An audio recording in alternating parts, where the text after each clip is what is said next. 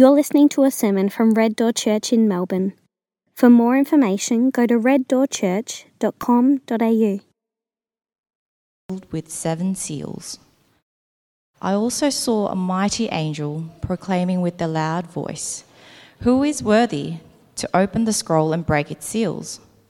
But no one in heaven or on earth or under the earth was able to open the scroll or even to look in it. I wept and wept because no one was found worthy to open the scroll or even to look in it.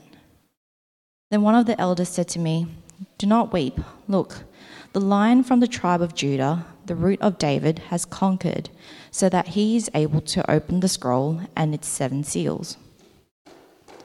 Then I saw one like a slaughtered lamb standing in the midst of the throne and the four living creatures and among the elders. He had seven horns and seven eyes, which are the seven spirits of God sent into all the earth. He went and took the scroll out of the right hand of the one seated on the throne. When he took the scroll, the four living creatures and the twenty four elders fell down before the Lamb. Each one had a harp and golden bowls filled with incense, which are the prayers of the saints. And they sang a new song You are worthy to take the scroll and to open its seals, because you were slaughtered, and you purchased people for God by your blood from every tribe and language and people and nation. You made a kingdom, them a kingdom and priests to our God, and they will reign on the earth. Then I looked and heard the voice of many angels around the throne, and also of the living creatures and of the elders. Their number was countless thousands, plus thousands of thousands. They said with a loud voice, Worthy is the Lamb who was slaughtered, to receive power and riches and wisdom and strength and honor and glory and blessing.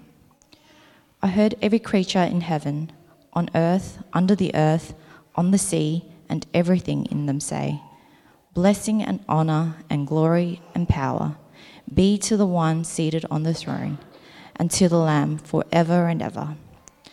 The four living creatures said, Amen, and the elders fell down and worshipped.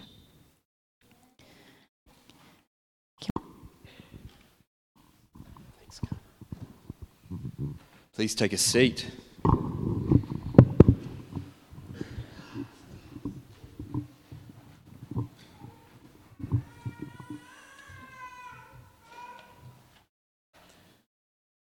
Well, it's a great uh, pleasure to be back with you. I always try to dress appropriately for Red Door.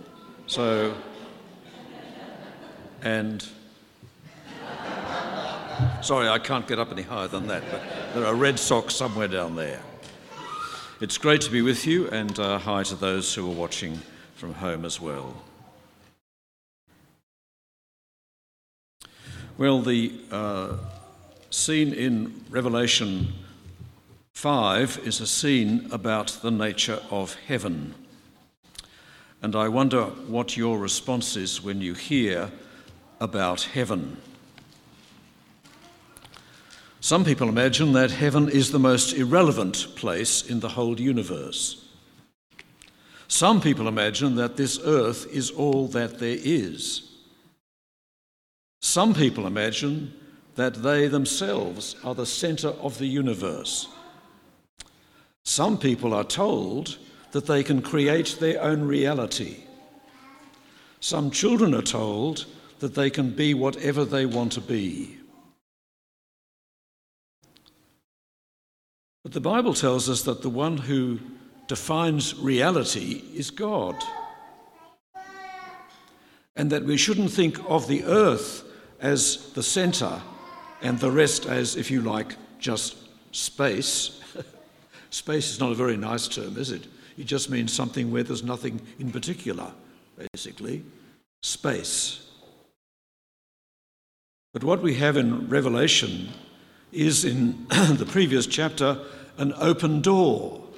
John sees an open door and a voice saying, Come up here and I will show you what must soon take place. And there he saw a throne in heaven and someone seated on that throne. When we think of looking out from the earth, we think we're looking out at space, at nothing. But in fact, the vision away from Earth is a vision towards the real reality, the central reality of the universe, that is God. We humans have a box in which we live, and we don't seem to find God in our box. Therefore, we say God does not exist or is irrelevant. But if we just opened our eyes to beyond our small box, we would see the glory of the great and gracious God.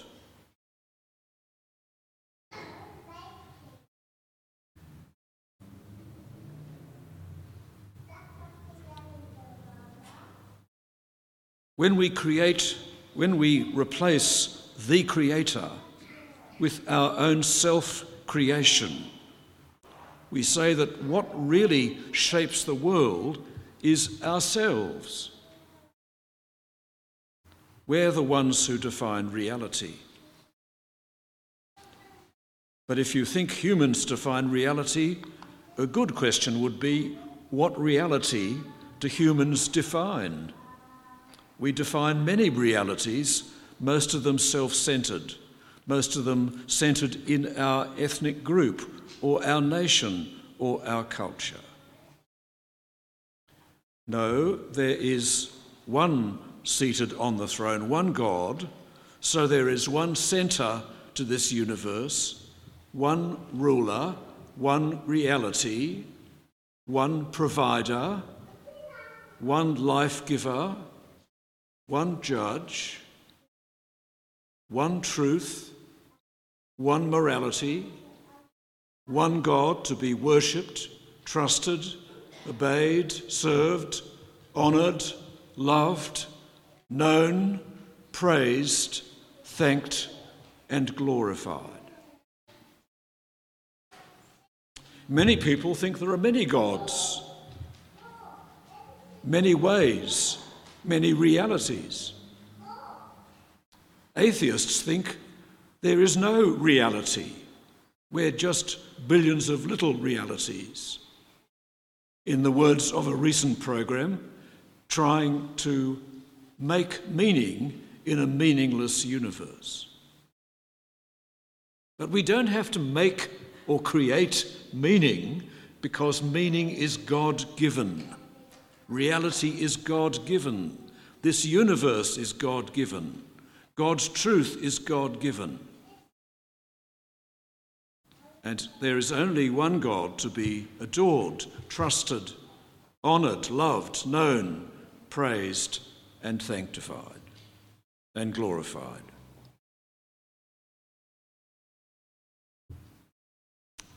So, Revelation continues, 5 continues that picture. And if you find it helpful to close your eyes and imagine the scene, then please do that, but don't fall asleep. Then I saw in the right hand of the one seated on the throne a scroll with writing on both sides, sealed with seven seals. A scroll is a, a rolled up piece of paper this particular rolled up piece of paper has writing on both sides and it's sealed with seven seals. That's wax seals to keep it from being read. And this piece of paper, this scroll, is human history, cosmic history, universal history. Oddly enough, in the first century, when this was written, emperors of Rome used to leave their will in the forms of a scroll sealed with seven wax seals, which could only be opened on the death of the emperor. It was the last will and testament of the Roman emperor.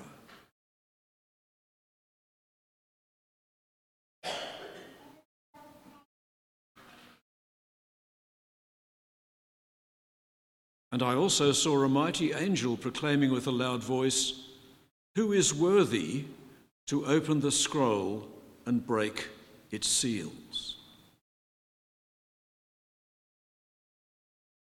The scroll is not just what will take place, but what must take place in the hand of God.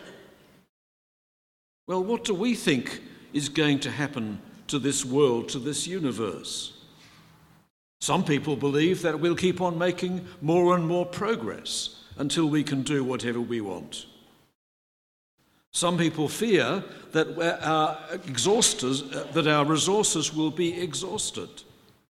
There'll be no food left to feed the millions. Others fear a climate change in which our world will be changed beyond recognition, or a nuclear winter in which our world will be changed beyond recognition. The 20, 20th century has been described as the most violent century in human history, with millions killed. What will the 21st century be like? Will there be a nuclear war? Will billions be exterminated? Will we see an- another world war? will we see the collapse of civilization.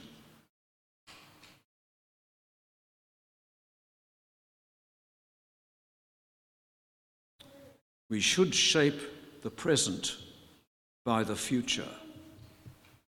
I saw a mighty angel proclaiming with a loud voice, Who is worthy to open the scroll and break its seals?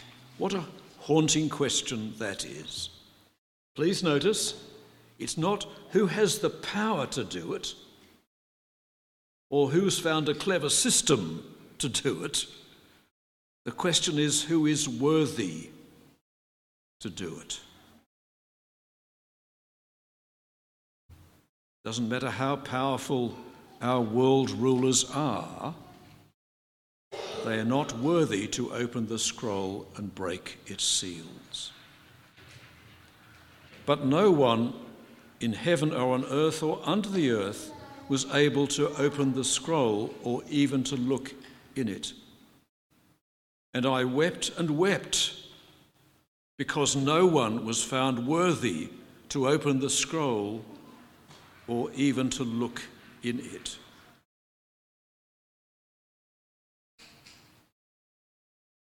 Then one of the elders said to me, Do not weep. Look, the lion from the tribe of Judah, the root of David, has conquered, so that he is able to open the scroll and its seven seals. The lion of the tribe of Judah, a reference to Genesis 49, Judah is a lion's cub. The root of David, a reference to Isaiah chapter 11, a, a king of David's line. A man of Judah, a man of David's line, that must be the Lord Jesus Christ. He has conquered so that he is able to open the scroll and its seven seals. That's what John hears, and this is, this is what he sees. Then I saw one like a slaughtered lamb standing in the midst of the throne and the four living creatures and among the elders. Well, I've seen plenty of dead lambs. I've never seen a slaughtered lamb standing. Dead lambs look particularly dead, I might tell you. But this slaughtered lamb is a standing slaughtered lamb that is risen from the dead. That's Jesus, who died and rose again. He still bears the signs of slaughter of his death. He is one like a slaughtered lamb but he's standing, and not just standing up, standing up again alive, but standing where? In the midst of the throne. That is where God is seated. So here is a lamb slaughtered, risen from the dead, and, sta- and standing where God is seated, in the midst of the throne and the four living creatures and among the elders. And he's not just slightly resurrected, but he has seven horns, all powerful, seven eyes, all seeing, which are the seven spirits of God sent into all the world. And he went and took the scroll out of the right hand of the one seated on the throne, his Father.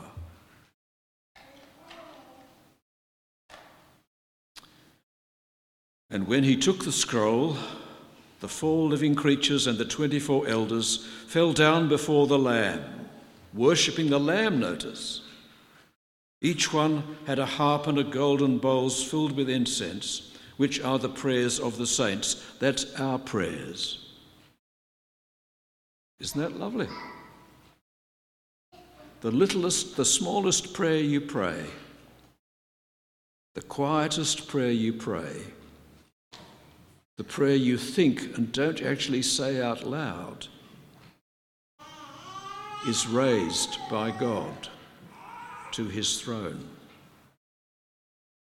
Each one had a harp and golden bowls full of incense, which are our prayers, our prayers today and yesterday and tomorrow and every day, bringing praise to God. We often ask the question, don't we? Is my prayer answered? Well, by that we mean, is my prayer answered the way I want it to be answered and at the time I want it to be answered? But however and whenever our prayers are answered, they are always praise to God. We praise God by praying to Him because then we are addressing, addressing Him as our God, acknowledging he, that He is our God. Even if our prayer is, God, I can't cope, or I believe, help my unbelief, or forgive me, the most desperate prayer is still a prayer of praise to God. And they sang a new song. You're worthy to take the scroll and open its seals because you were slaughtered and you purchased people for God by your blood, that is, by your death, from every tribe and language and people and nation. You made them a kingdom and priests to our God, and they will reign on earth. Then I looked and heard the voice of many angels around the throne, and also of the living creatures and the elders. Their number was countless thousands, plus thousands of thousands. They said with a loud voice, Worthy is the Lamb who was slaughtered to receive power and riches and wisdom and strength and honour and glory and blessing.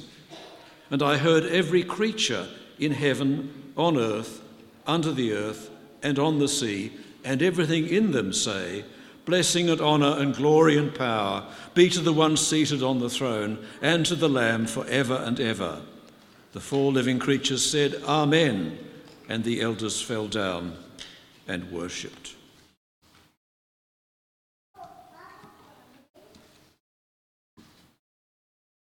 So, from all the nations, from all the tribes, and from all the people, God has made one people, a kingdom and priests to our God, and they will reign on the earth.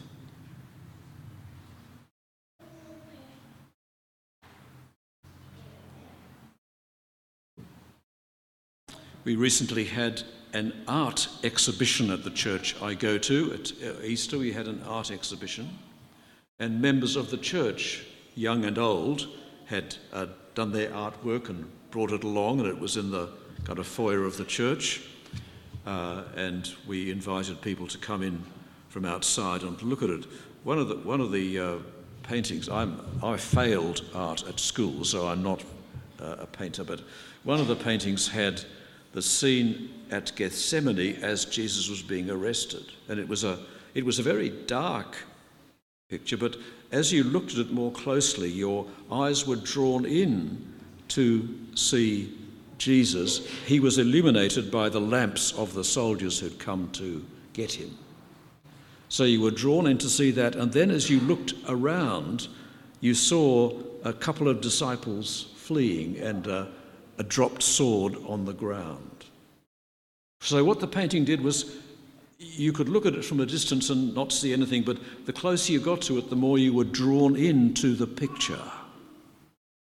And that's, I think, what happens with these visions in Revelation. The more we look at them, the more we are drawn into the picture. And I want to focus on one aspect of that picture. You purchased people for God by your blood from every tribe and language and people and nation. You made them a kingdom and priests to our God, and they will reign on the earth. Worthy is the Lamb who was slaughtered to receive power and riches and wisdom and strength and honour and glory and blessing. Are you converted? Are you converted to the belief that there is just one God, one throne, one centre, one creator, one truth, one reality, one universe, one humanity, one Saviour, one judge, one God? I hope you are.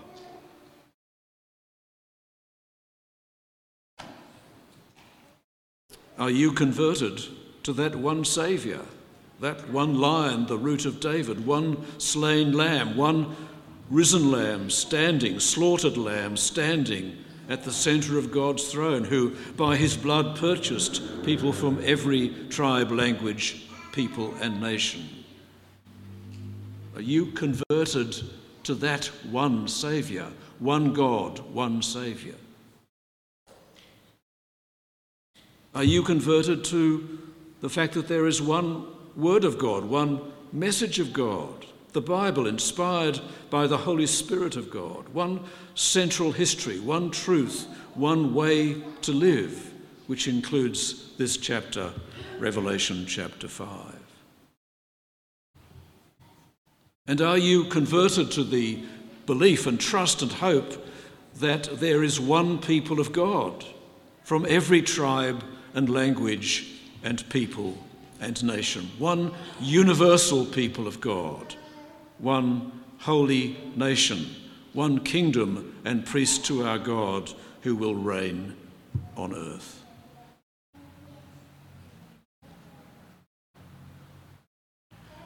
We often hear the gospel as if it's just about me.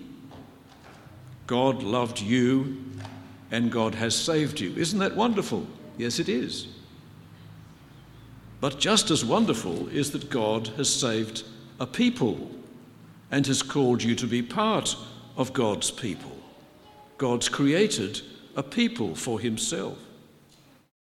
And just as wonderful is that God wants people from every tribe and language and people and nation to be gathered into his own people by the blood of Christ. You're worthy to open the seals, and uh, because you were slaughtered, and you purchased people for God by your blood, people from every tribe and language and people and nation. So every time you pray, Your kingdom come, you're praying that the message of Jesus will go to people in every tribe and language and people and nation. Every time you pray, Your will be done, you're praying that the message of the good news of Jesus, the gospel of Christ, will go to every tribe and language and people and nation. Every time you pray, Your kingdom come, that's exactly what we're praying. That people from every tribe, language, uh, people, and nation will be part of the people of God, gathered to, to, to praise the Lord Jesus around the throne of God.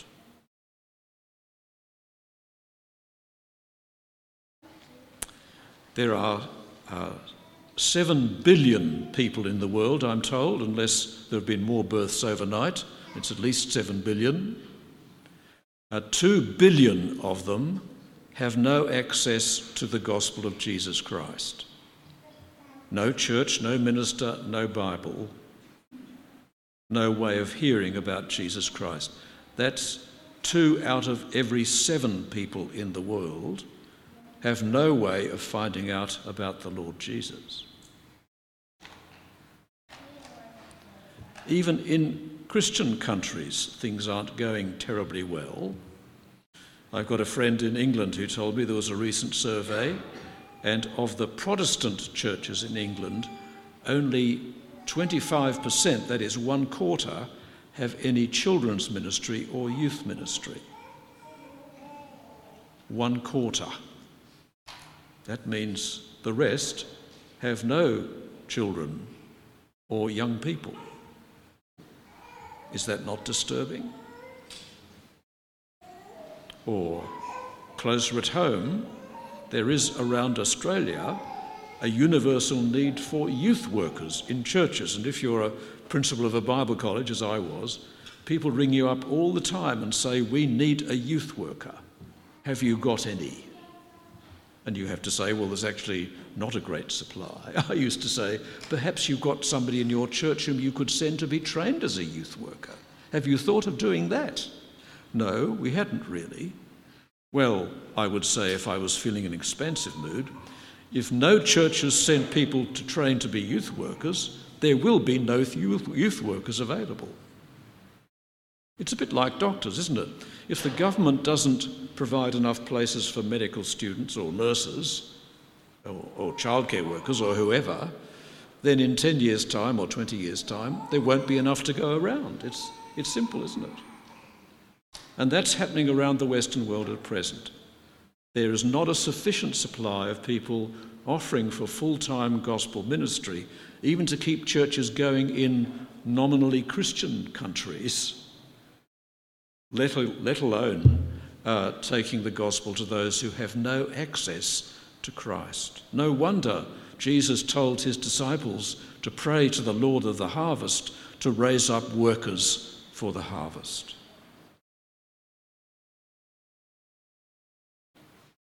Well, I want to encourage you to pray every day that God would raise up workers for the great gospel harvest. I want you to pray that God will raise up men and women from this church to take part in that great gospel harvest. How wonderful if in 10 years' time 10 people had gone out from this church to serve all around the world. Wouldn't that be wonderful? Why don't you pray every day that God would not only convert people to Christ through this church, but that they'd be so well trained that in 10 years' time they'd be heading off to college, to Bible college or theological college, in order to go and work elsewhere around the world. Friends of, friends of mine, they're, they're, um, they began a prayer in, the 19, in 1910 for the, the kingdom of Nepal to open to the gospel. And it took decades and decades until Nepal opened for the gospel. There are now, I'm told, a million Christians in Nepal. Isn't that amazing? So perhaps God would put onto your heart a country where it's difficult to get the gospel in, and you could start praying for that country, couldn't you?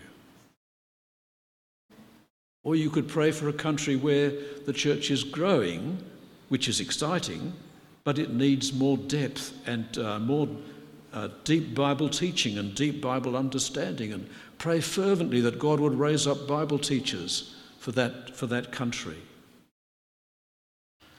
And uh, Think of all those Australians who have been brought up not knowing anything about Jesus Christ. The fields are white to harvest, Jesus said. The harvest is plentiful, but the labourers are few. Pray that the Lord of the harvest would raise up workers for his harvest. Why should we do this? Because we are converted to one God and one Saviour and one word of God and one people of God. And because one day we want to join praising the Lord Jesus, saying, You are worthy to take the scroll and open its seals, because you were slaughtered and you purchased people for God by your blood from every tribe and language and people and nation, and you've made them a kingdom and priests to our God, and they will reign on the earth. And worthy is the Lamb who was slaughtered to receive power and riches and wisdom and strength and honour and glory and blessing. May God put this hope and these prayers and these actions deep in your life and deep in the life of this church. As we finish, we're going to join in those wonderful songs uh, in Revelation chapter 5. So please have your Bible open. Uh, it's uh, page 1092.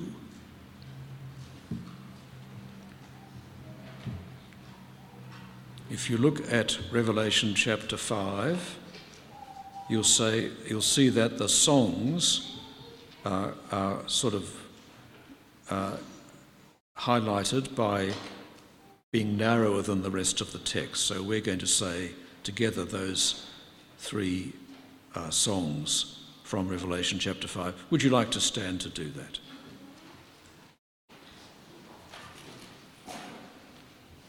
Uh, where the first one, we're addressing the slaughtered lamb standing in midst of the throne uh, with seven horns and seven eyes. Together, you are worthy to take the scroll and to open its seals, because you were slaughtered and you purchased people for God by your blood from every tribe and language and people and nation. You made them a kingdom and priests to our God, and they will reign on the earth. And again, singing praise to the Lamb. Worthy is the Lamb who was slaughtered to receive power and riches and wisdom and strength and honour and glory and blessing. And finally, we're praising God, the Father and the Lamb, the Lord Jesus. Blessing and honour and glory and power be to the one seated on the throne and to the Lamb for ever and ever. Amen.